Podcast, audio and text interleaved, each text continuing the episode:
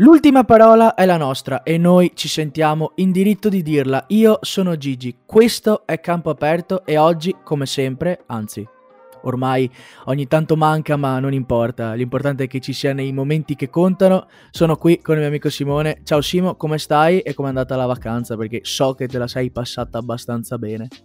Guarda, è andata benissimo e sono tornato solo per fare la puntata Gigi perché sapevo che sentivi la mia mancanza se no sarei rimasto tranquillamente in crociera. No, perché ho capito la professionalità, Simo, però romperti le palle in crociera sarebbe stato un po' uno scempio, mettiamola così. Cioè, rispetto, rispetto alla professionalità che noi abbiamo, perché comunque stiamo facendo uscire lo stesso degli episodi anche quando fa caldo ci sono 50 gradi però mi sembrava doveroso anche perché fra poco si va in vacanza tutti cioè io compreso quindi i nostri ascoltatori saranno un po' delusi ma torneremo presto, insomma, tre settimane di pausa ce le faremo anche noi, insomma, da fine europei fino all'inizio della stagione. Mi sembra abbastanza doveroso, ecco. Comunque, in tutto questo, Simo, oltre che darti il bentornato, bisogna parlare di, di questi quarti di finale e soprattutto delle semifinali che verranno, anche perché noi ci siamo, ed è questa la notizia più importante. I risultati sono stati Svizzera-Spagna 1-1 nei tempi regolamentari e supplementari, 3-1 per la Spagna ai rigori, quindi passa la Spagna che affronterà l'Italia che batte 2-1 il Belgio. Diciamo che in maniera so- non in maniera sorprendente, ma in maniera diciamo valida, mettiamola così, secondo me abbiamo giocato molto molto meglio del Belgio. Repubblica Ceca-Danimarca 2-1, la Danimarca va in semifinale e io ho una curiosità sulla Danimarca e l'Inghilterra vince 4-0 contro l'Ucraina. La curiosità, Simo, sulla Danimarca, diamo questo scoop subito, che nel 92, anno in cui hanno vinto gli europei in maniera un po' rocambolesca perché come tu ben sai la Danimarca non doveva partecipare perché doveva partecipare la Jugoslavia, ma a causa della guerra nei Balcani non si è fatto nulla. È andata alla Danimarca, ha vinto e aveva Schmeichel in porta. Aveva, non aveva il numero 10, che era Laudrop, e aveva un Christensen, un Christiansen, un Jensen, un Andersen e un Polsen. Nel 2020 ha Schmeichel in porta, non ha il suo 10 titolare, non per i motivi di Laudrop, sfortunatamente per Christian Eriksen, Christensen, Christiansen, Jensen, Andersen e Paulsen. Ecco, questa è la chicca che voglio dare in apertura, che comunque, eh, diciamo, è, un, è una chicca che fa sempre bene agli ascoltatori. Mi sento di dire che non so se è una coincidenza o meno, però sta andando piuttosto bene l'europeo della Danimarca e per gli amici danesi speriamo continui così fino alla finale se dovessimo incontrarci con loro, ecco, mettiamola così, ma anche a finale terzo quarto posto se dovesse andare male, ecco, mettiamola così. Dopo ovviamente eh, ci sono altre squadre anche più forti.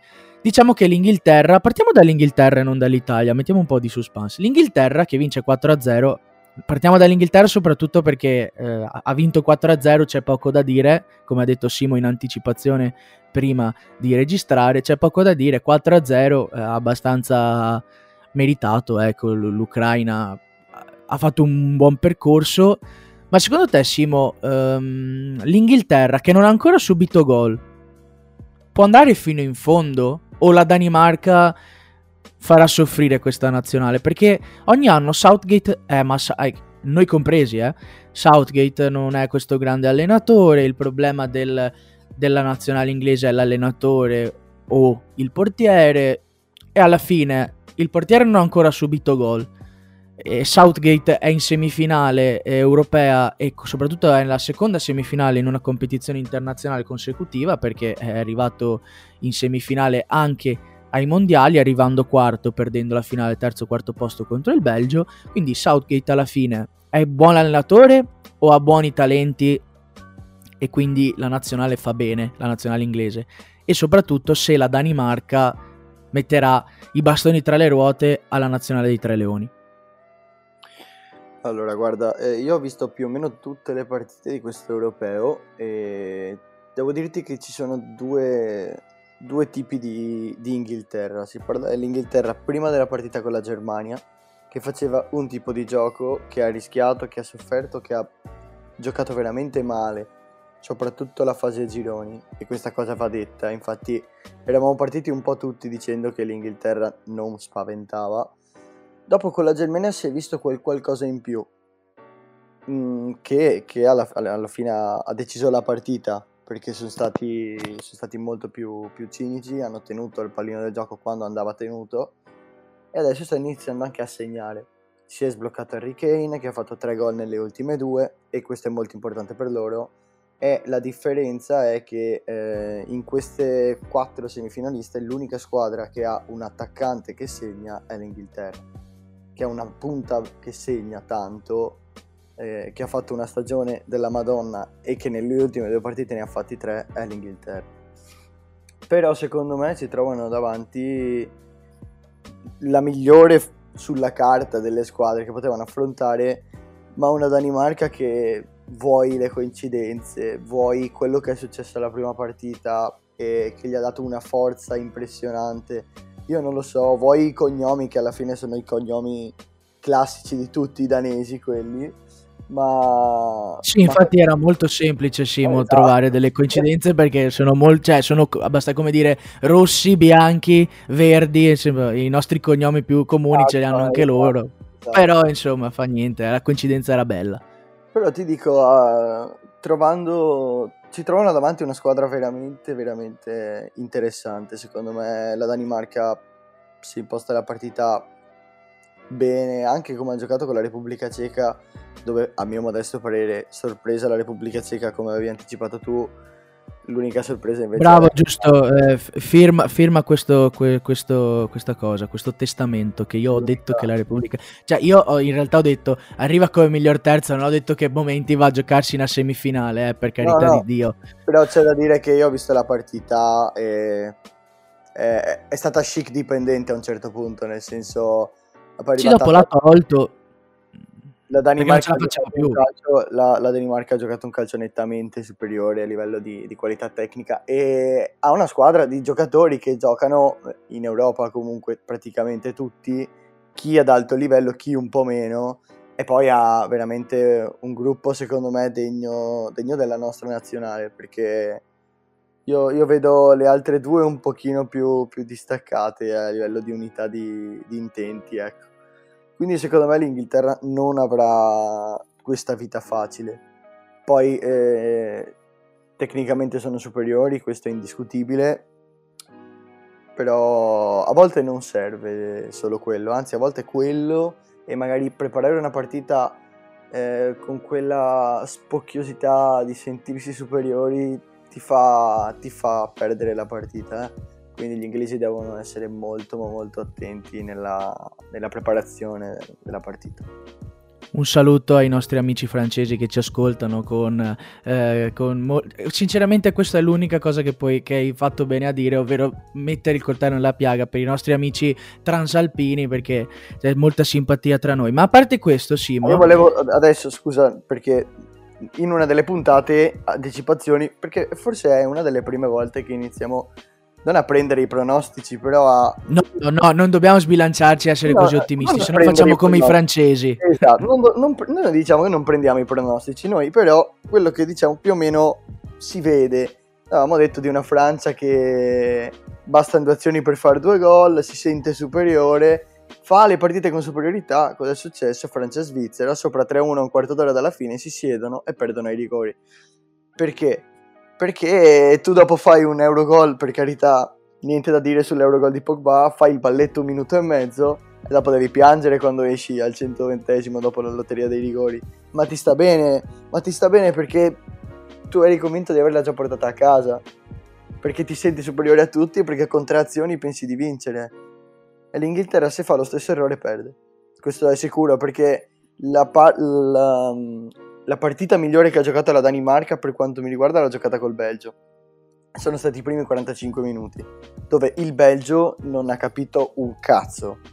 Cioè, due squadre. Dopo, dopo è entrato Kevin De Bruyne. Eh, due squadre hanno messo in difficoltà il Belgio, noi e la Danimarca.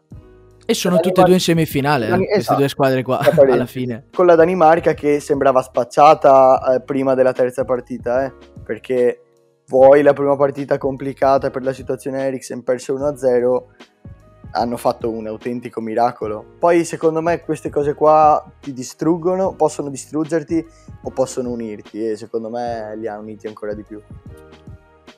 Simo, io sono d'accordissimo, volevo anticipare questo perché secondo me la Danimarca, sai cosa? Oltre ad avere comunque una causa, perché hanno una causa per effettivamente dare il massimo, e ormai lo sappiamo da, da quando è successo questo, questo misfatto, eh, però è la, oltre a questo è la nazionale che secondo me attualmente è più in forma. A livello mentale, fisico, motivazionale, oltre a noi, secondo me è la nazionale più in forma. Cioè, è vero, l'Inghilterra tecnicamente è più forte, tatticamente non lo so, perché Southgate, sinceramente, tatticamente, boh, però sinceramente la Danimarca mette in campo buoni giocatori. Io stravedo per Mikkel Damsgaard, talento della, della Sampdoria, oltre che averlo visto comunque nel nostro campionato. È, un gran giocatore, secondo me è il degno sostituto di, di, di, di Eriksen attualmente, è quello che lo sta sostituendo meglio e, e sta giocando un grandissimo europeo, secondo me la Sampdoria ha un bel bottino tra le mani che può riscattare, mettiamola così, eh, da altre squadre che siano italiane o io spero che siano italiane soprattutto perché è bello vedere un giocatore come Damsgaard giocare in Italia. Però c'è anche da dire che eh, la Sampdoria può anche tenerselo nel senso un altro anno e vedere magari dove può arrivare. Certo, hanno preso da Versa come allenatore, ecco, io eh, mi sbilancio, potrebbe essere una delle retrocesse, però no, scherzo perché la Sampdoria comunque è una buona squadra, però diciamo che secondo me peggiorerà, eh, peggiorerà rispetto all'anno scorso a livello di posizionamento, però questo è un discorso che affronteremo nelle prime puntate della prossima stagione di, di, di campo aperto. Detto questo, Simo, noi abbiamo parlato di Danimarca e Inghilterra rispetto per i nostri amici inglesi, rispetto per i nostri amici danesi, però mi sembra anche doveroso rispettare noi stessi e, e parlare di noi. Piccola parentesi, quanto stiamo andando bene quest'anno a livello sportivo non solo a livello di nazionale, perché oltre all'Italia di calcio c'è anche l'Italia di basket, perché io e Simo siamo super appassionati di basket, io l'ho praticato e anche Simo, forse io l'ho praticato meglio, ma questo è per essere un po' più spocchioso alla, alla francese. Le cose, vanno de- le cose vanno dette, giusto così. Ho praticato meglio e di più. Le cose vanno dette. E diciamo che, esatto, diciamo che comunque la nazionale di basket va alle Olimpiadi dopo 17 anni. La nazionale di calcio torna a giocarsi una semifinale europea dopo anni. Eh, l'ultima volta è stato nel 2012, ma comunque eh, diciamo che secondo me quest'anno boh, c'è un altro clima rispetto al 2012. Nel 2012 c'è stato forse un po' un clima di sorpresa, quest'anno secondo me c'è più consapevolezza e soprattutto c'è, c'è molta più spinta da parte di tutti. E quindi, quindi parliamo di noi, dai, Simo, che è, è giusto. Col Belgio, allora, voglio vedere la tua visione col Belgio, dopo, dopo dico la mia. Co- come l'hai vista la partita? Ti aspettavi di più dal Belgio e meno dall'Italia, magari? Oppure ti aspettavi questo tipo di partita? E se effettivamente l'Italia adesso tra le quattro è la favorita. È brutto, cioè so che magari per scaramanzia bisogna, però questa è una domanda un po' che bisogna fare, ecco. Allora, io dopo Italia-Austria onestamente ho iniziato a sentire un po' di peperculo, detta in francese, restando sempre... Perché sinceramente con l'Austria mi aspettavo qualcosa di più, nel senso anche di vero e proprio gioco. L'Italia ha secondo me sofferto un po' di ansia da prestazioni in quella partita lì, forse sottovalutando un po' l'avversario, forse sai iniziano le fasi finali, non lo so. Tu dici... Ma infatti, Simo, scusa se ti, se ti, interrompo, ma secondo me tu hai tirato fuori un, un buon punto, un buon, diciamo, spunto. E secondo me il fatto che abbiamo sofferto con l'Austria ci ha fatto mettere i piedi per terra. Dico solo questo. No, no, proprio così. Eh, però sinceramente da, da tifoso eh, guardi la partita con l'Austria e dici, ah, cioè siamo passati da quello, quindi a giocare e fare 7 gol in 3 partite e l'ultima non, volerne fare altri perché potevamo benissimo farne altri 3 al Galles per quanto mi riguarda a vincere 2 a 1 rischiando fino all'ultimo minuto con l'Austria i supplementari diciamo che proprio tranquillo non stai Poi però secondo me c'è stato un, un bel lavoro in quei giorni lì. Cioè, come hai detto te, ci siamo ridimensionati un po'. Abbiamo capito che siamo forti, ma non, come abbiamo visto in questa competizione è inutile pensare di essere forti e, e dopo rischiare le figure di merda. Perché ben due squadre hanno fatto questa fine qui. Anche la Germania non si è risparmiata, a mio modesto parere. Eh. Meno perché ha beccato l'Inghilterra però neanche la Germania si è risparmiata da, da, una figura di merda. Tanto gioco, tanto gioco, a un certo punto l'Inghilterra ha preso il pallino del gioco, questi non hanno più capito un cazzo e sono andati a casa. Sì, con Muller che si mangia un gol davanti alla porta alla fine che... Però gli avanza tempo di dire che Gosens corre solo 60 minuti perché gioca in Italia, hai capito? Vabbè, ma Muller lo sai che è nostro, un fratello, nel senso fratello. più ironico possibile. Un fratello è un fratello, di un'altra madre e sappiamo anche che lavoro fa quella madre lì. Non lo diciamo se no ci bannano. Ciao Thomas Müller. E ovviamente noi stiamo già facendo, dato che comunque stiamo andando molto bene con questo podcast, noi stiamo facendo già lavorare i nostri legali, perché esatto. giustamente, e... perché un conto, un conto, è attaccare e tutti e tutti e tutti, però arrivi ad attaccare uno che ha l'avvocato sicuramente migliore del, del nostro, come Lotito, come De Laurentiis, come, come Muller, è, è finita. Ah, noi, abbiamo, noi stiamo lavorando con il suo avvocato, perché siamo italiani e dobbiamo fare da sporca, capito?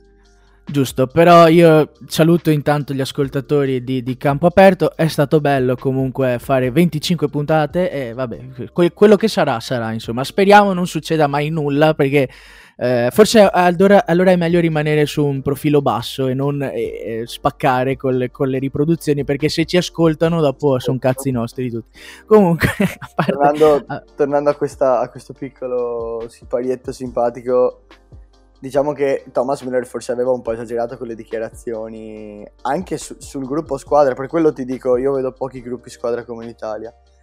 Poi guardo Belgio-Italia e, e vedo una partita dominata, c'è gran poco da dire, perché il Belgio ha fatto la partita, a mio modesto parere, che non doveva fare, perché per, per quanto mi riguarda, delle ultime, delle squadre ai quarti, la squadra da battere era sicuramente il Belgio. La squadra più forte in gioco era il Belgio e, e sinceramente io non mi capacito di come una squadra con quel potenziale lì giocasse aspettando l'avversaria, cioè lasciasse il pallino di gioco all'avversaria. Merito nostro che abbiamo costruito tanto, che abbiamo ottenuto la palla, che abbiamo difeso molto bene, però... Questo mimato è il motivo per cui secondo me, ovvero il 3-5-2, è il gioco che, che te lo impone di aspettare eh, e ripartire. 4, amico, sai. Sì, 3-4-2-1, però nel senso quello, una difesa a 3 con gli esterni. Poi ringraziamo, sì. ringraziamo la coscia di Spinazzola perché ci ha salvato da, da, un bel rischio. Io continuo a dire che quello lì non è mai rigore nella vita, perché quello ci ha sparato un cecchino. Perché mi dispiace. Cioè secondo me io vado controcorrente, Simo. No, no. C'è, allora, allora, è stato... c'è il fallo, c'è il fallo se vogliamo dirlo. Cioè, la spinta c'è. Quella palla andava fuori, prima di tutto. Stupido di Lorenzo, è stato ingenuo di Lorenzo, secondo me. Ecco, è quello che volevo dire. Cioè, nel ecco. senso, se tu gli dai la spinta al, a livello di gioco, nel senso la spinta rella, non ti dico niente, ma se tu proprio allarghi, proprio... Lui è stato, Do, Doku è stato bravo ad accentuare il contatto, però quello secondo me fa parte del gioco. Non è che bisogna... Di Doku, se vogliamo dirla tutta, i miei compagni di squadra sanno che se posso sto in piedi ma fa cagare il pagliasso. Questa è, è la, la, chiusa che ho fatto in quel discorso lì. Cioè, veramente. Ottimo. Fatto. Anche all'estero gli avvocati lavorano. Vera- no, cioè, cioè, c'è no, anche gli avvocati di, di belga. Ottimo. Però se ci pensi, allora tu dai quel rigore lì, ok? Però io vado a pensare allora alla partita con la Turchia con la partita con la Turchia, allora quelli non puoi dirmi a inizio, a inizio europeo senti il telecronista che dice eh ma con i rigori vogliono evitare di dare tanti rigori, cioè, da quella partita in poi hanno dato rigori a cani e porci. Cioè, l'unica squadra che non ha avuto rigori a favore sia stati noi, eh, probabilmente. No, non abbiamo ancora tirato un rigore. E sinc- posso dirti, Simo. Va bene così, ma va benissimo. Perché i rigori non è che abbiamo tanto bei, no, no, no, un bel passato. Ma non dobbiamo neanche mai arrivarci ai rigori noi. Cioè, esatto. assolutamente, i rigori devono essere fuori da ogni cosa. Però io ho visto quest'Italia dominare per lunghi tratti della partita, dopo il secondo tempo ovviamente siamo un po' scesi, è uscito il catenaccio prepotente da, dall'indole, Poi personalmente avrei cambiato immobile un po' prima perché l'ho visto abbastanza fuori da, dai giochi. Avrei messo io Belotti che magari qualche, un po' prima Belotti che qualche fallo in più te lo portava a casa, magari potevi soffrire meno. Detto questo, io devo fare i complimenti a un giocatore che purtroppo abbandona la, la compagine europea per un bruttissimo infortunio, veramente un bruttissimo infortunio, eh, perché il tendine d'Achille è, è, un brutto cazzo, cioè nel senso ci stai sopra sei mesi sì, ma poi a inizio anno ti perdi anche la preparazione, quindi se va bene rientri verso febbraio-marzo, se non sei un mago. Io ho sentito che è già andato a operarsi in Finlandia, quindi eh, ha scelto uno dei migliori, un dottore che è chiamato il mago dei tendini, quindi eh, teoricamente dovrebbe essere il maestro. Però, però diciamo che questo soprannome comunque il maestro non porta tanto bene Simo. Tra no, Giampaolo e Pirlo? Il maestro no il mago dei tendini è come lo chiamano io ho detto il maestro se è il mago va, va già meglio secondo me eh, ci sta effettivamente e sì. speriamo che, che, riprenda anche perché è un ragazzo che purtroppo ha sempre sofferto di infortuni muscolari e secondo me e ha fatto vedere a tutti a 28 anni che è un crack perché io penso che se avesse finito l'europeo la Roma avrebbe fatto veramente, veramente fatica a tenere un giocatore così perché le sirene estere sarebbero arrivate quasi sicuramente, a mio modesto parere. Dopo con Mourinho in panchina sarebbero stati altri discorsi, però sarebbero arrivate grosse offerte perché si è dimostrato, secondo me, il terzino sinistro più forte dell'europeo. Eh, ma a mani basse proprio per distare. Sì, sì, sono, sono completamente d'accordo, Simo. Eh, io sono praticamente, cioè, con, concordo su tutto, tranne su quella parte del rigore che secondo me puoi darlo, come no. Eh, ha scelto di darlo, ecco, magari un check in più al VAR l'avrei dato. Io continuo a sostenere che quando ci sono questi episodi dubbi bisogna andare davanti al televisorino e, e decidere lì se sei vai, cioè, tanto che a discrezione almeno fare il gesto di andare, secondo me. Ma non, ma non, è neanche il gesto, a me piace proprio il fatto che decida l'arbitro. Nel senso, io voglio che vada lì e dica decido io, anche se sta a 5 secondi, però voglio che decida l'arbitro così almeno allora posso dire ok, è a discrezione dell'arbitro. Perché così non posso dirlo che è a discrezione dell'arbitro, anzi io dico mh, perché non, non, lo è in realtà. Cioè, capito? Eh, però, insomma, questa, questa è la mia visione. Mi aspettavo molto di più dal Belgio, mi aspettavo molto di più dal Belgio, perché io l'avevo dato come favorita di questo europeo, sinceramente, eh, anche più della no, Francia. Ricordi cosa avevo detto io, Belgio-Italia? Passavamo sì. noi. È vero, è vero. Passavamo noi. E questo so, sono assolutamente... Domani vi do la prossima chicca. No, è dopo, verso la fine. Comunque, secondo me, ehm, io l'ho messa favorita solo perché era a fine corsa e non ha tante chiamate. E ti dirò, Simo, ma neanche in futuro le avrà. Eh, mi sbilancio, perché io non ho visto la stessa generazione, cioè ho visto i nuovi e a parte Doku e Tielman non c'è sto gran cambio generazionale, eh, perché il Belgio ha avuto la generazione d'oro in questi anni. È vero, è arrivata terza ai mondiali, che comunque per il Belgio è un grande, è un, un grande traguardo, però penso che alcuni giocatori vogliano vincere, penso a De Bruyne, penso a Lukaku, penso ad Hazard e la prossima è l'ultima. Eh. Il prossimo anno è l'ultima chiamata perché dopo inizia, si inizia a invecchiare, si inizia a diventare ad avere più, più, acciacchi e tutto. Eh, secondo me il Belgio io l'avevo messa favorito solo perché aveva magari più motivazioni, ma in realtà a livello di gioco abbiamo dominato la partita, abbiamo fatto noi la partita.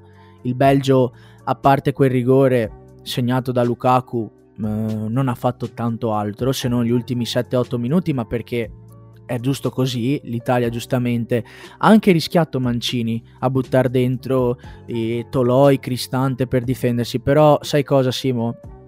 Ho letto sempre un altro tweet che è molto simpatico ma tanto veritiero.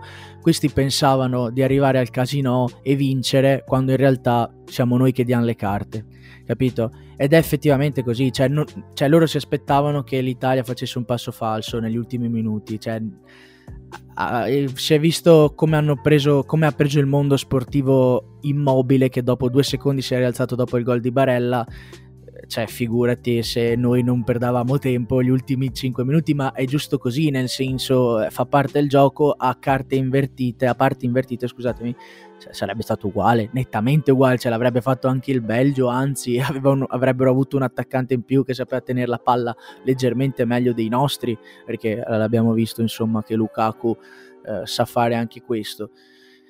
E il Belgio che, che, ripeto, secondo me aveva più motivazioni perché sta arrivando a fine ciclo, però è andata meglio così alla fine, no? Cioè, eh, da italiano sono molto contento di questa nazionale, sono molto contento di, che, che Barella sia nell'Inter e che sia nella nazionale perché ha dimostrato giustamente, secondo me, e finalmente ai detrattori che se ci fossero ancora gli diamo un caloroso abbraccio e gli diciamo guardatevi le, part- le partite più spesso Secondo me Barella è diventato forte anche tecnicamente, Simo, perché, eh, perché l'abbiamo visto, ha fatto un gol tecnicamente bellissimo e dopo, dopo, qualche partita no, perché ho visto tanti magari di parte dire eh, ma non è vero che Barella ha giocato partite, partite no, secondo me ha giocato partite non al livello di Barella, però contro il Belgio quando contava ha giocato da Barella.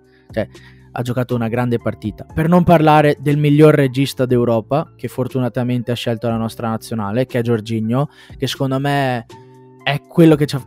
Vabbè, un saluto anche ai legali di, di Giampiero Ventura che non lo voleva convocare e anche di Antonio Conte che gli ha preferito Sturaro quando lui poteva, era già italiano. Comunque, insomma, questo è un altro mio discorso, un altro mio ragionamento. E secondo me Giorginio ha avuto la possibilità di crescere in questi ultimi anni, è cresciuto molto grazie a Sarri ovviamente, però io sono veramente convinto che Giorginio sia il miglior regista d'Europa in questo momento, eh, un metronomo e, e, dopo ti do la parola Simo, anche una bella difesa, eh, perché io non amo Bonucci, Chiellini lo sopporto un po' di più, però quando quei due giocano lì e sono convinti di essere i più forti, lo dimostrano sempre e l'hanno dimostrato anche l'ultima partita. Secondo me hanno fatto un pelo più di fatica rispetto al solito perché Lukaku ha giocato molto bene rispetto quando ha giocato magari contro, contro, la Juve in campionato, secondo me comunque hanno fatto una gran partita in generale. Eh, dopo, se dovevamo guardare il migliore in campo, lo diamo a Insigne ovviamente, anche se io sinceramente l'avrei dato a Barella, però Insigne ha fatto, ha fatto tanto per questa nazionale e soprattutto in questa partita ha fatto il famoso tiro a giro che ormai è diventato un meme però in realtà è un marchio di fabbrica di, di Insigne è finalmente entrato anche se è il secondo che entra. Se devo scegliere uno dei migliori in campo del Belgio oltre a Doku dico Lukaku però questo è un altro discorso conta poco non conta neanche il cuore perché alla fine secondo me Doku e Lukaku sono stati quelli che hanno creato di più e, e basta. Con, contentissimo che la nazionale sia arrivata lì dove merita di stare e adesso ci tocca la Spagna. Vai Simo, dimmi quello che dovevi dire. Guarda, io non hai nominato il nostro, il nostro portiere. Il nostro portiere che è un ragazzo molto giovane, che è stato al centro di grandissime polemiche, poteva essere, uscirne malissimo, poteva uscirne distrutto, poteva sbagliare perché è un ragazzo giovane, comunque poteva sbagliare anche per questo motivo qua e invece si sta dimostrando una cazzo di saracinesca e ha fatto delle parate veramente importanti a inizio partita sul Belgio e non scontate, soprattutto sul tiro di De Bruyne non scontato. Già con l'Austria ci aveva fatto vedere eh, su un tiro di controbalzo cosa vuol dire tirar giù la saracinesca. Con il Belgio ha fatto lo stesso e io devo dire la verità se non è già nei top 5 mondiali, veramente ci manca poco. Eh. A questo veramente manca poco per sbaragliare la concorrenza. O Black forse come portiere, ma questa è una cosa proprio personale, sarà difficile da superare. Ma in top 3 lui, lui fra qualche anno sarà stabilmente in top 3.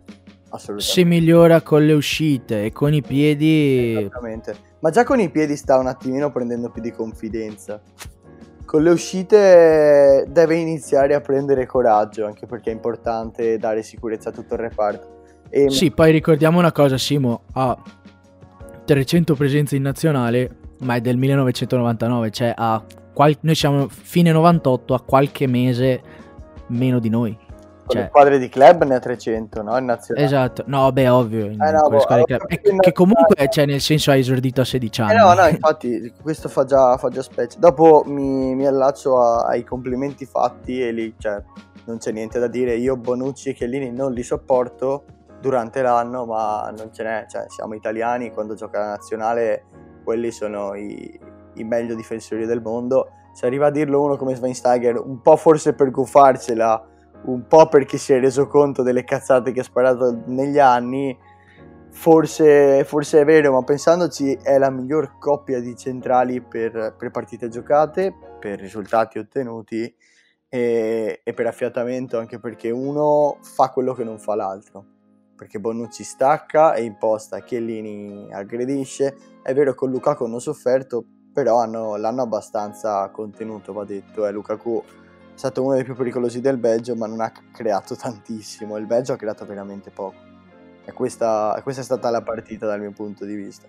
E poi sono contentissimo per, per Barella, perché non mi ricordo chi, ma ha detto più o meno quello che hai detto tu prima. Ha detto che è inutile parlare di Barella come un maratoneta, come un- una, pers- una persona che tatticamente ci capisce, è aggressivo e basta. Barella è anche tecnico, perché quel gol lì ne è la prova.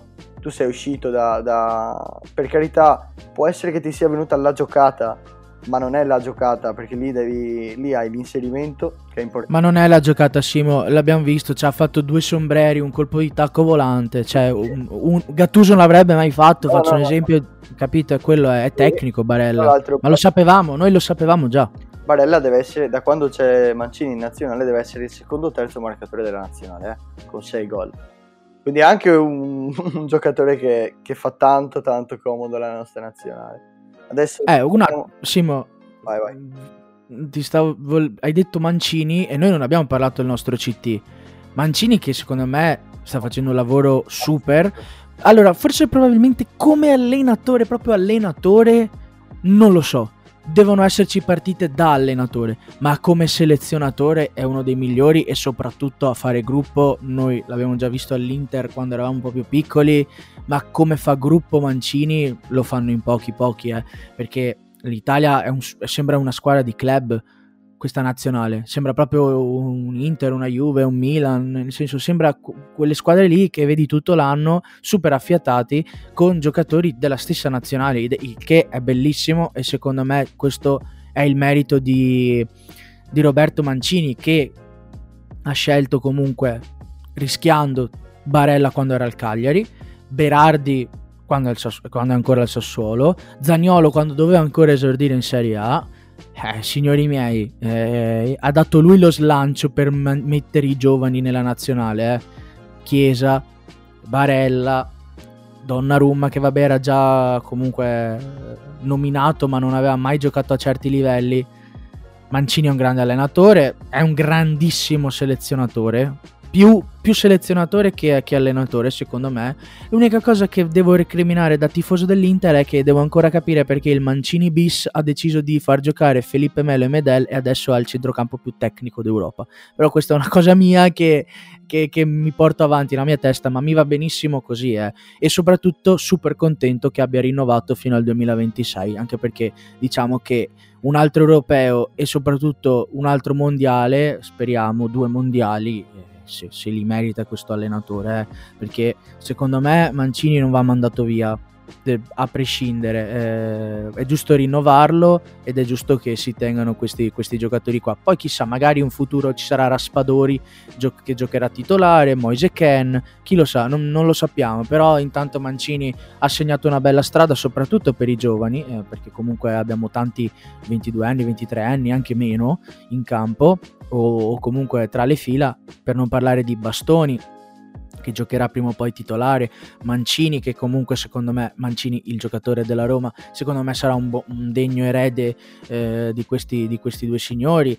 Eh, I giocatori ci sono, Simo, quindi applausi a Roberto Mancini che se li merita a scena aperta anche perché ha preso la squadra da zero e forse questo è un plus rispetto magari a un Luis Enrique che ha messo le basi e qua parliamo di Spagna però non è mai andato così tanto a fondo mm, con, cioè, la nazionale spagnola non è mai andata così tanto a fondo. È vero, non si è qualificata magari dopo aver vinto il mondiale, però sinceramente mm, è ripartita eh, non da zero come l'Italia dopo un fallimento così grande eh, e do- soprattutto sì c'è un cambio generazionale ma non significativo come quello che abbiamo noi, sei d'accordo?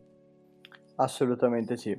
La Spagna eh, ha perso veramente, anzi guarda, prima ti parlo del Mancio che sennò con la memoria che mi ritrovo negli ultimi giorni mi perdo proprio tutto quello che devo dirti. Eh, sono d'accordissimo con te quando hai detto che Mancini non va mandato via. Per quello che ha fatto Mancini in questi anni deve essere lui, per quanto mi riguarda, a dire bene basta, mi fermo qui. Perché tirare un, fuori una, una nazionale dalla merda in cui eravamo finiti per scelte sbagliate a livello di federazione e di capi di federazione, perché il problema è partito da lì, per quanto mi riguarda, per chi, chi stava a capo della FIGC eh, era veramente, penso, il peggio che potesse esserci. Se volete, avvocati, state ascoltando anche questa, aggiungetela sul post-it eh, delle, delle querele, tanto ormai abbiamo fatto la lista della spesa. E... Sì, però non è che ci abbiamo tutti sti soldi, Simo. Cioè, io voglio andare anche in vacanza. Nel senso, basta. e quindi, secondo me, il problema di fondo era stato proprio un problema di organizzazione. Dopo, sicuramente non eravamo negli anni d'oro a livello di giocatori italiani, di risultati e tutto. Eh, però, diciamo che ci abbiamo messo anche del nostro per fare le nostre belle figure di merda, eh. Dopo, qui si vede la differenza. Ha selezionato una serie di giocatori eh, molti giovani che ha inserito gradualmente in questo progetto e che adesso sembra che siano dei veterani perché eh, un Niccolò Barella preso dal Cagliari ancora quando stava al Cagliari per giocare in nazionale sembra che giochi in nazionale da 15 anni. E, e non è l'unico non è l'unico eh, perché taglia fuori Bonucci Chiellini anche Donnarumma sembra che sia sembra di rivedere Buffon. Per, per, il livello di portiere che aveva l'Italia prima di Donnarumma sembra di rivedere Buffon. Con la differenza che Donnarumma è un 99 e avrà...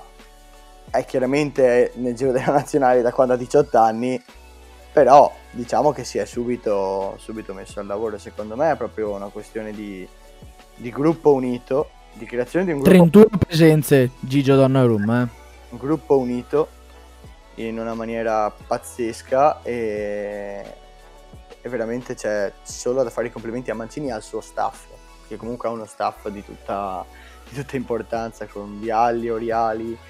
Diciamo che si è scelto chi doveva scegliere e, e si vede che si lavora tanto bene. Si lavora tanto bene, soprattutto si lavora con serenità, perché io non ho rispetto a tanti allenatori, Mancini l'ho visto sempre abbastanza tranquillo. Poi è anche il carattere dell'allenatore, non è un allenatore particolarmente esuberante nelle reazioni, cioè non è uno di quelli che ha degli, degli scleri particolari.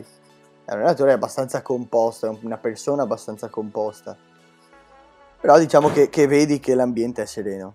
Vedi che l'ambiente è sereno, vedi che, che si sta bene, che, che la nazionale per quanto mi riguarda a livello di gruppo migliore che ci sia in circolazione assolutamente. Io quando vedo queste, queste cose qua, questi gruppi qua, io ho, come tifoso non ho paura di niente e di nessuno. Cioè questa cosa qua dentro ti fa avere una consapevolezza pazzesca e portare consapevolezza a quattro anni da un fallimento pazzesco, cioè dal, falli, dal fallimento ai playoff di qualificazioni per andare ai mondiali della Russia, è, un lavoraccio, eh. È un lavoraccio, io veramente non mi sarei, mi sarei aspettato un'Italia come avevo detto all'inizio, competitiva. Però cercavamo di non sbilanciarci perché sai, quando, quando credi troppo in una cosa, generalmente noi italiani soprattutto siamo così, quando ci danno per favoriti facciamo cagare, quando no, sembriamo i peggiori del mondo vinciamo sempre il mondiale, quindi eh, io pensavo che questa fosse una situazione, diciamo, un passaggio bello tranquillo ai gironi, come è stato, e poi Sappiamo che le fasi finali sono sempre una lotteria, nel senso, cioè ogni partita è diversa, ti becchi le migliori. E togliendo Argentina e Brasile, le squadre migliori del mondo sono tutte in Europa. Quindi le nazionali migliori del mondo sono qui. ne perdi due in realtà, facendo i conti, eh. non è che ne perdi altre.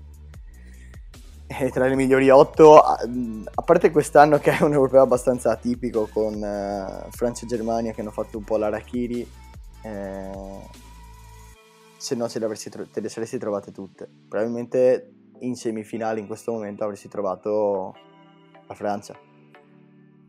Ah, tu dici che avrebbe, se fosse passata la Francia avrebbe battuto la Spagna? Penso di sì. Secondo me la Francia purtroppo, quando ti dico che la Francia sottovaluta l'avversario, eh, con la Germania ha fatto un tipo di partita completamente diversa da tutte le altre nel girone, la Francia. Anche con il Portogallo, devo dire la verità.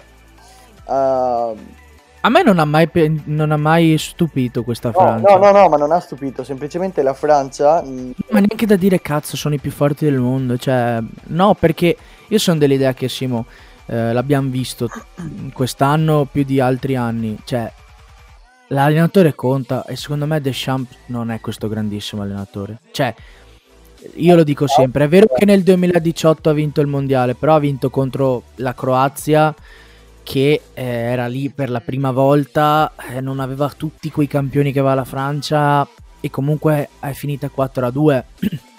Quindi, boh, secondo me Deschamps non è questo grandissimo allenatore. Io penso che arriverà Zizou Zidane ad allenare perché diciamo che tutte le strade, se tutte le strade portano a Roma in Francia ultimamente, tutte le strade portano a Zidane perché è libero, non allena il Real Madrid eh, a meno che non voglia fare il vice di Ancelotti, ma dubito anche perché insomma ha vinto un po' di Champions ultimamente, quindi penso che Zidane abbia abbastanza buon mercato, sia di nazionali che non, ma penso sia l'indiziato speciale, lo era anche nel 2018 Simo, se ti ricordi, che doveva vincere Deschamps dopo and- doveva andare via, invece l'hanno riconfermato e io sono dell'idea che quando ti dicono che devi andare via, la maggior parte delle volte dopo aver vinto forse è meglio andare via. Sono di, queste, sono di queste idee. Devi andare via, è, è come tanti giocatori che dicono voglio ritirarmi nel momento migliore e non avere un declino.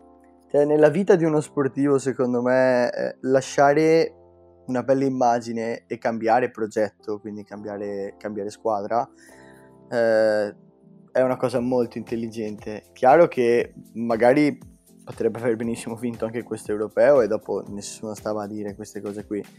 Però per quello che ho visto io della Francia eh, non mi ha mai convinto come gioco. Beh, I campioni sono in- indiscutibili, eh. nessuno, nessuno, può dire niente.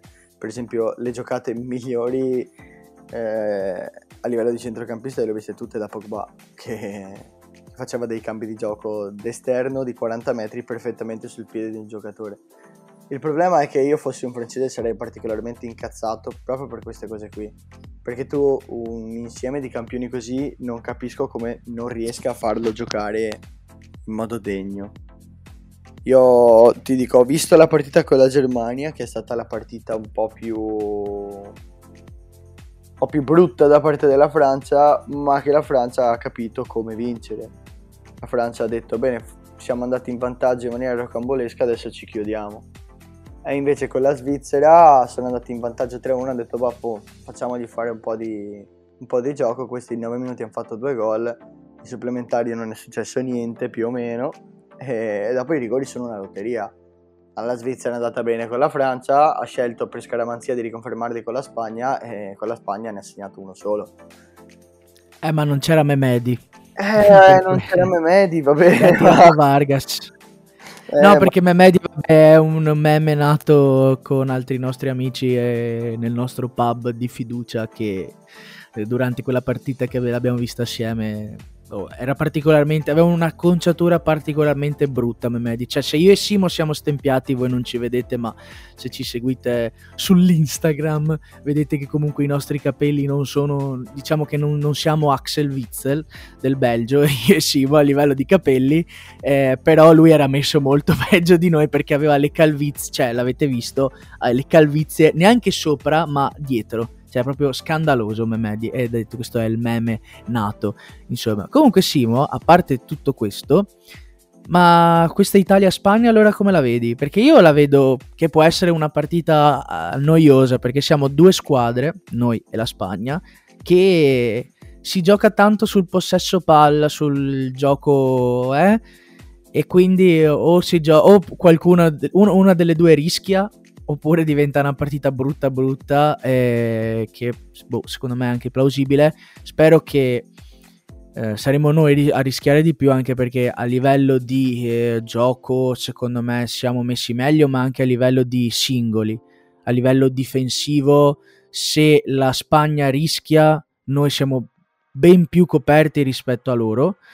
Uh, abbiamo difensori più forti e a livello offensivo ce la giochiamo anche perché Morata e Immobile in questo momento sono sullo stesso livello secondo me ovvero due giocatori un po' mettiamola così eh, oltre che non piacciono al sottoscritto ma che si devono un po' ritrovare mettiamola così e poi in realtà a livello offensivo io apprezzo molto di più come gioca l'Italia rispetto alla Spagna, che comunque è pur sempre la Spagna, eh? nel senso non è che stiamo qua a parlare eh, del Turkmenistan, è la Spagna e bisogna lottare con le unghie e con i denti. Quindi Simo, te come la vedi questa partita? E dopo come vedi Inghilterra-Danimarca, che anche se ne abbiamo già un po' accennato, ma eh, è giusto magari ribadire qualcosa. Guarda, il riassunto che hai fatto te è perfetto. Siamo due squadre che la partita la impostano più o meno allo stesso modo. Eh, io non sono particolarmente scaramantico, quindi tenderei a sbilanciarmi e a dirti che l'Italia, eh, ma in realtà questo è un dato abbastanza oggettivo, l'Italia gioca meglio. L'Italia tiene la palla come la Spagna, ma la fa girare in modo molto più veloce, è molto più pericolosa e ha segnato di più in questo europeo tralasciando il fatto che la Spagna ha segnato tanto eh, quando è finita 5-3 con, eh, con la Croazia e, e, ha segnato 5 gol alla Slovacchia che ha, diciamo che l'ultima partita del girone l'ha fatta un po' così se vogliamo essere, essere proprio precisi. Beh, guardando anche il portiere della Slovacchia insomma se l'è buttata dentro da solo. Gli ha dato l'1-0 in tranquillità proprio e è vero che noi non avevamo trovato nessuno, ma noi col Belgio abbiamo fatto vedere che se ci lasci la palla è, è, un errore, perché la partita la facciamo noi, la palla la giriamo sempre noi, anche quando andiamo in vantaggio, perché anche il rigore del Belgio è arrivato da, da rinvio del portiere. È arrivato dal rinvio del portiere, c'è stata la torre, eh, Doku è entrato in area e è stato steso. Che la palla. Ah no, è, è la palla dell'azione del rigore. Invece, no, scusami, non da un rivio dal fondo, ma è partita da una palla persa nostra in impostazione. Ecco.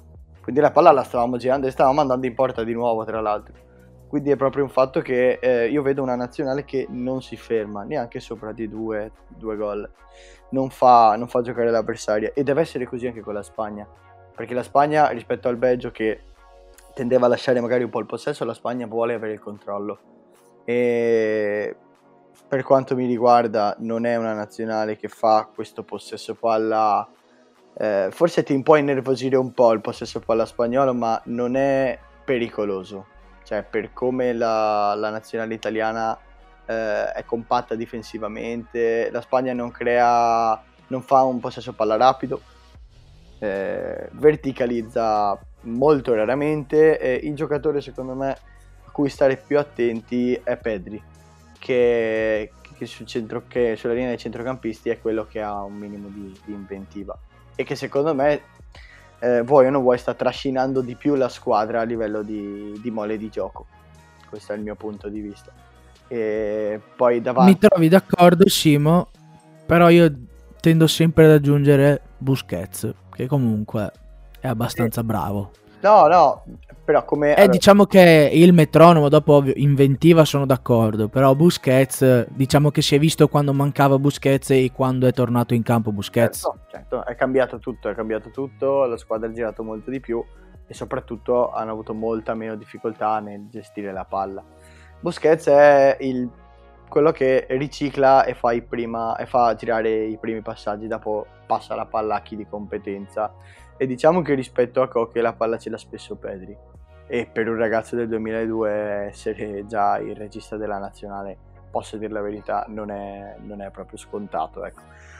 È vero che eh, rispetto all'Italia la Spagna non ha questa gran generazione mm, in arrivo o già arrivata, già pronta. Cioè, per esempio, leggevo una notizia, mancherà Sarabia che probabilmente per quanto mi riguarda dei giocatori davanti è quello che ha convinto quasi di più. e io non me lo sarei aspettato. Poi Dani Olmo forse sarà potrebbe essere uno dei giocatori che fa meglio ed è uno dei giocatori che ha giocato meno, che ha iniziato poche partite da titolari, che adesso forse Biosteric si è reso conto che ha quella capacità in più e eh beh, bravo dai, Dani Olmo. Sì, però ho sempre preferito giocare con Sarabia e tante volte con Gerard Moreno. Ha fatto un, in realtà ha fatto un po' alternato. Le prime partite ha giocato con Dani Olmo, dopo ha visto che Sarabia stava, ha fatto gol, l'ha messo, gli ha dato fiducia. L'unico che non cambia mai è eh, Morata. Eh, eh, ma... Che è il suo pupillo, eh. cioè da, da come si, si, si vince. Però. Non l'ha mai allenato, ma è il suo pupillo. Questa cosa è veramente pazzesca perché lui allenava dall'altra parte nella squadra rivale, eh, ma probabilmente è un giocatore che gli piace eh, per come aiuta la squadra. Mm, io sinceramente, per quanto l'Italia non abbia attaccanti, preferisco i miei. Devo dirla tutta, preferisco i miei, assolutamente. Ah sì sì, anch'io, anch'io, anch'io, anch'io. per quanto io non, non, sai benissimo che non li ami, però eh, anch'io faccio, faccio un po' di fatica a, a, voler bene agli attaccanti che abbiamo. Però rispetto a, a Morata, sinceramente, parliamone. Mi tengo, mi, tengo, mi tengo, uno che ha vinto la scarpa d'oro. E eh. questo è un motivo in più per sostenere Simone Inzaghi, eh, perché se, se, ha fatto 36 gol, eh, lo dico agli amici intertristi. Però vabbè, questa è, è, una mia cosa. Questa ah, è una mia cosa. Lasciamo... Inghilterra, esatto, è per, per, la prossima stagione di, cal- di campo aperto. Inghilterra-Danimarca, Simo? Eh, alla fine abbiamo già detto un po' abbastanza. Allora, se vogliamo dirla tutta, eh, sempre parlando di, di potenzialità, l'Inghilterra è favorita. Questo è indiscutibile. È l'unica delle due semifinali in cui c'è realmente una squadra più forte dell'altra però io veramente non riesco a dirti che la Danimarca non ha una possibilità. La Danimarca ha più di una possibilità e rispetto a un'Ucraina una Danimarca mette in difficoltà molto di più la... l'Inghilterra. Perché come avevamo parlato nel fuori onda precedente all'inizio della puntata, già la Svezia avrebbe fatto vedere un po' di, di sorci verdi agli inglesi, è passata l'Ucraina e si è scansata quasi.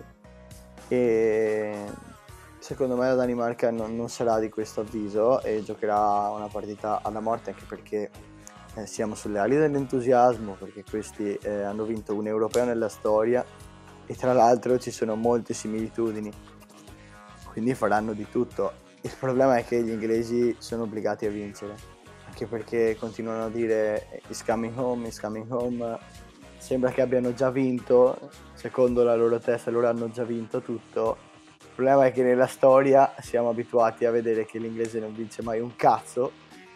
E non so chiamandola prima quanto, quanto bene possa fare, devono stare concentrati. Perché, perché hanno l'avversario, secondo me, eh, peggiore a livello mentale da affrontare. Dopo eh, nulla, nulla, nulla a che vedere con Spagna Italia, però mentalmente loro hanno anche questo fatto qui del, del discorso di Eriksen e de, di come hanno affrontato tutta la cosa e il gruppo conta tanto, abbiamo visto che il gruppo conta tanto, quindi non mi sbilancio.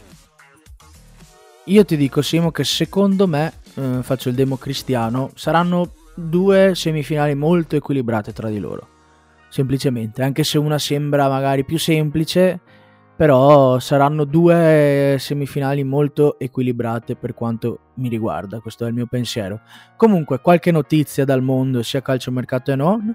Eh, Brich sarà l'arbitro di Italia-Spagna, quindi il tedesco, con uh, tantissime espulsioni in carriera, soprattutto in Champions League, quindi occhio, non, non è amato né dagli spagnoli, perché comunque la parte anti-madridista diciamo che lo, non lo sostiene molto, eh, con l'Italia non ha avuto così tanti particolari precedenti, però comunque sarà lui il cartellino tedesco, vediamo così, il fischietto tedesco. Poi eh, Patrick Vieira, nuovo allenatore del Crystal Palace, tanto per dare una notizia un po' così, un po' esotica, mettiamo. Eh. Vieira non, non, ha fatto così bene a Nizza, però magari al Palace farà bene, non lo conosco come allenatore, però Vieira sarà il nuovo allenatore del Crystal Palace. Poi Tadic, l'Ajax dice che non è in vendita, quindi eh, le notizie che erano venute fuori sul Milan ehm, da Overmars, che è il DS dell'Ajax, dice che è un giocatore chiave per loro, Tadic, quindi resterà all'Ajax, così dicono. Poi il mercato si sa un po' pazzerello. Poi, occhio che eh, il Milan potrebbe vendere mh, Auge, eh, 8 milioni si balla più o meno intorno lì tra gli 8 e i 10 milioni con l'Eintracht di Francoforte, quindi il talento che noi avevamo comunque apprezzato eh, nonostante la nostra fede calcistica eh, dovrebbe andare al, all'Eintracht, diciamo che il Milan non lo vuole trattenere anche perché Pioli non l'ha visto tantissimo eh, quest'anno. Dimmi Simo. Eh, ti fermo perché c'è un clamoroso ritorno, eh, faccio come Pedulla. Felipe Anderson è un passo dalla Lazio. È vero, questo l'ho letto, eh, boh, allora, non so se... Esatto, più questo è... No, questo devo dire che sono molto, con... Mm, molto contento, nel senso, eh, era uno dei giocatori per cui impazzivo al fantacalcio. Ecco, l'ho preso tante volte quando ho fatto il fantacalcio e, e Pippo Anderson è un buon ritorno.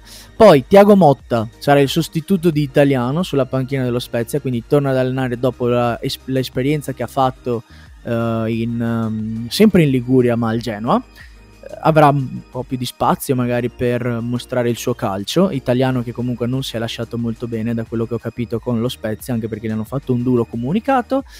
E che altro? Under, nuovo giocatore del Marsiglia, anche ehm, Paolo Lopez, il nostro amato, soprattutto il tuo amato Paolo Lopez, andrà a giocare in Francia.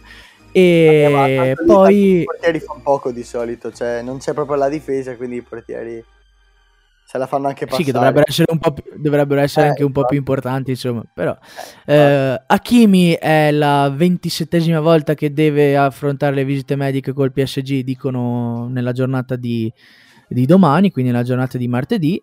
Eh, questa è una cosa che sinceramente, eh, devo essere sincero, va, cioè, è tre settimane che il giorno dopo di quando danno l'annuncio deve sostenere le visite mediche, magari sto giro è veramente così ci mancherà Ashraf, devo essere sincero, però eh, i giocatori vanno e vengono e l'Inter, per i tifosi interisti, ma questo penso sia il mantra dei tifosi veri, eh, resta. Quindi mettiamola così.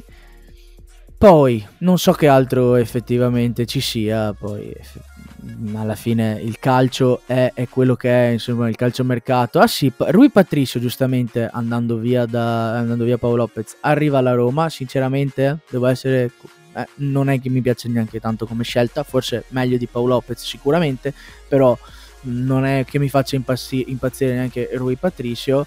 Eh, poi guardando la nazionale, l'unico cambio che ci sarà sarà quello di Palmieri al posto di Spinazzola e che si sottoporrà oggi all'intervento chirurgico che abbiamo detto, comunque in Finlandia, dal mago, non maestro perché sennò porta sfiga.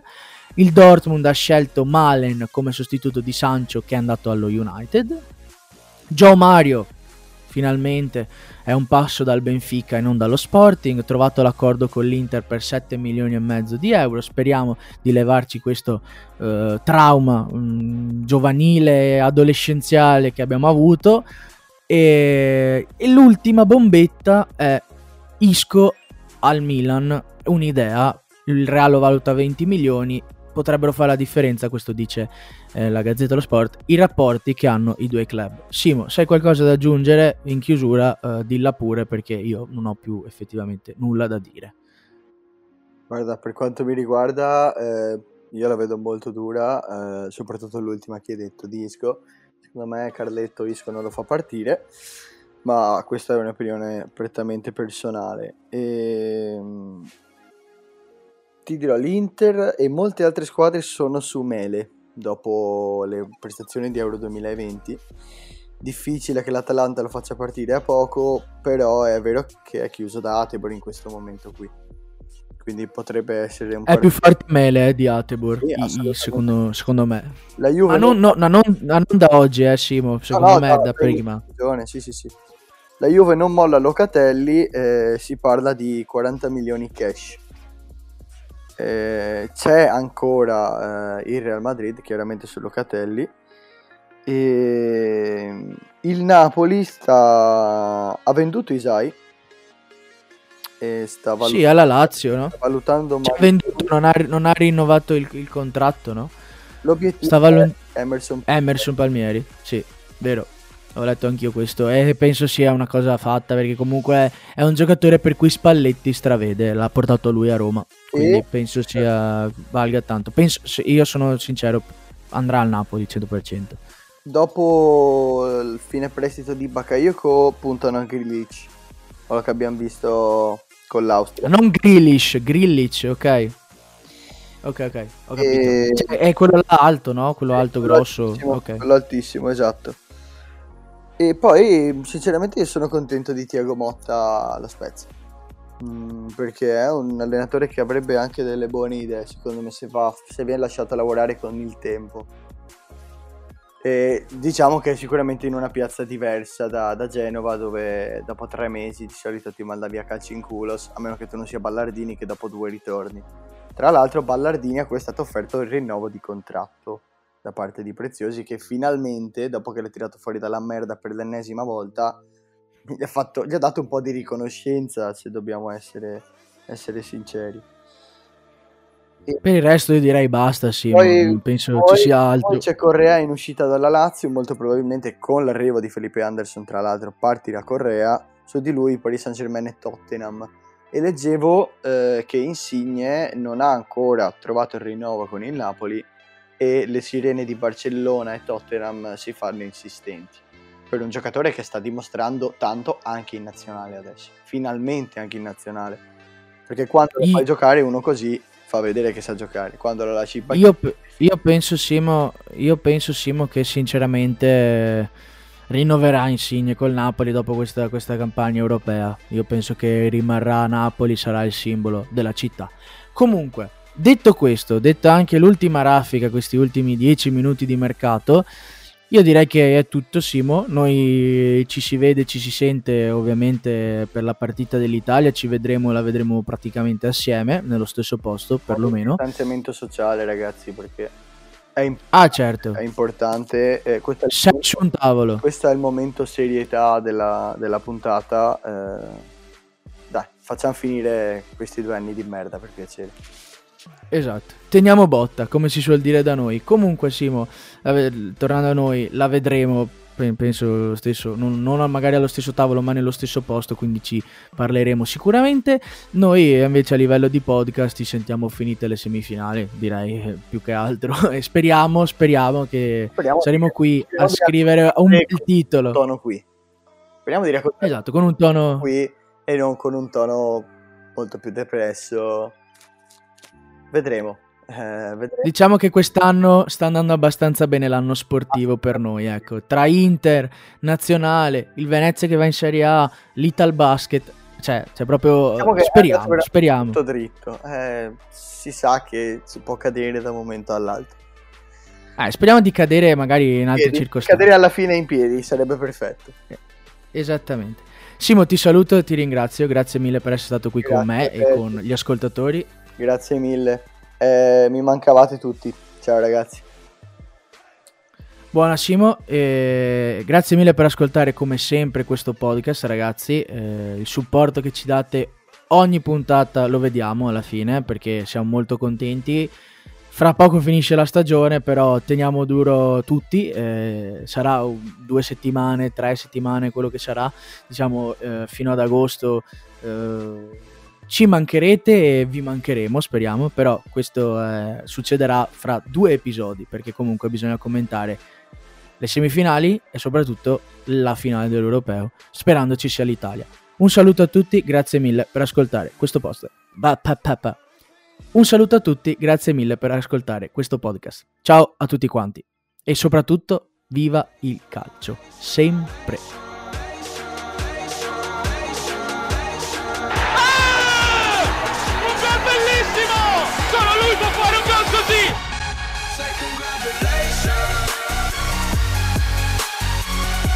Bisogna alzarsi in piedi tutti, lo faccio anch'io. Che giocatore! Mamma mia!